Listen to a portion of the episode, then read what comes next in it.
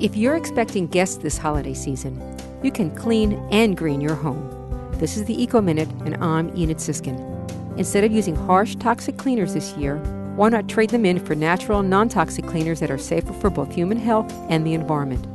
You can either make your own green cleaners or buy them.